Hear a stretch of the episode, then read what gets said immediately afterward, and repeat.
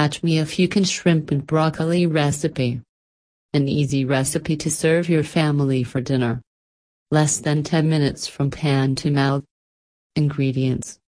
4 egg whites, 2 thirds cup cornstarch, 1 4th cup mayonnaise, 1 pound large shrimp 18-20 count, peeled and deveined, 2 tablespoons honey, 1 tablespoon sweetened condensed milk, half pound chopped broccoli, 1 cup vegetable oil for frying.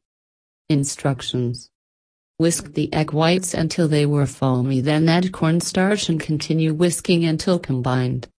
Add the shrimp to the batter one at a time using a fork. Pick up one shrimp at a time allowing it to drip off so that the shrimp has a thin coating and maintains its shape.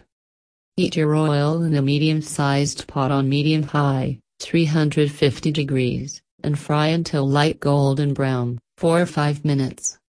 To make the sauce, add the honey, mayonnaise and sweetened condensed milk and whisk to combine.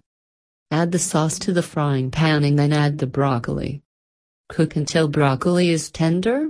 About 2-3 more minutes. Serve immediately with steamed rice if desired.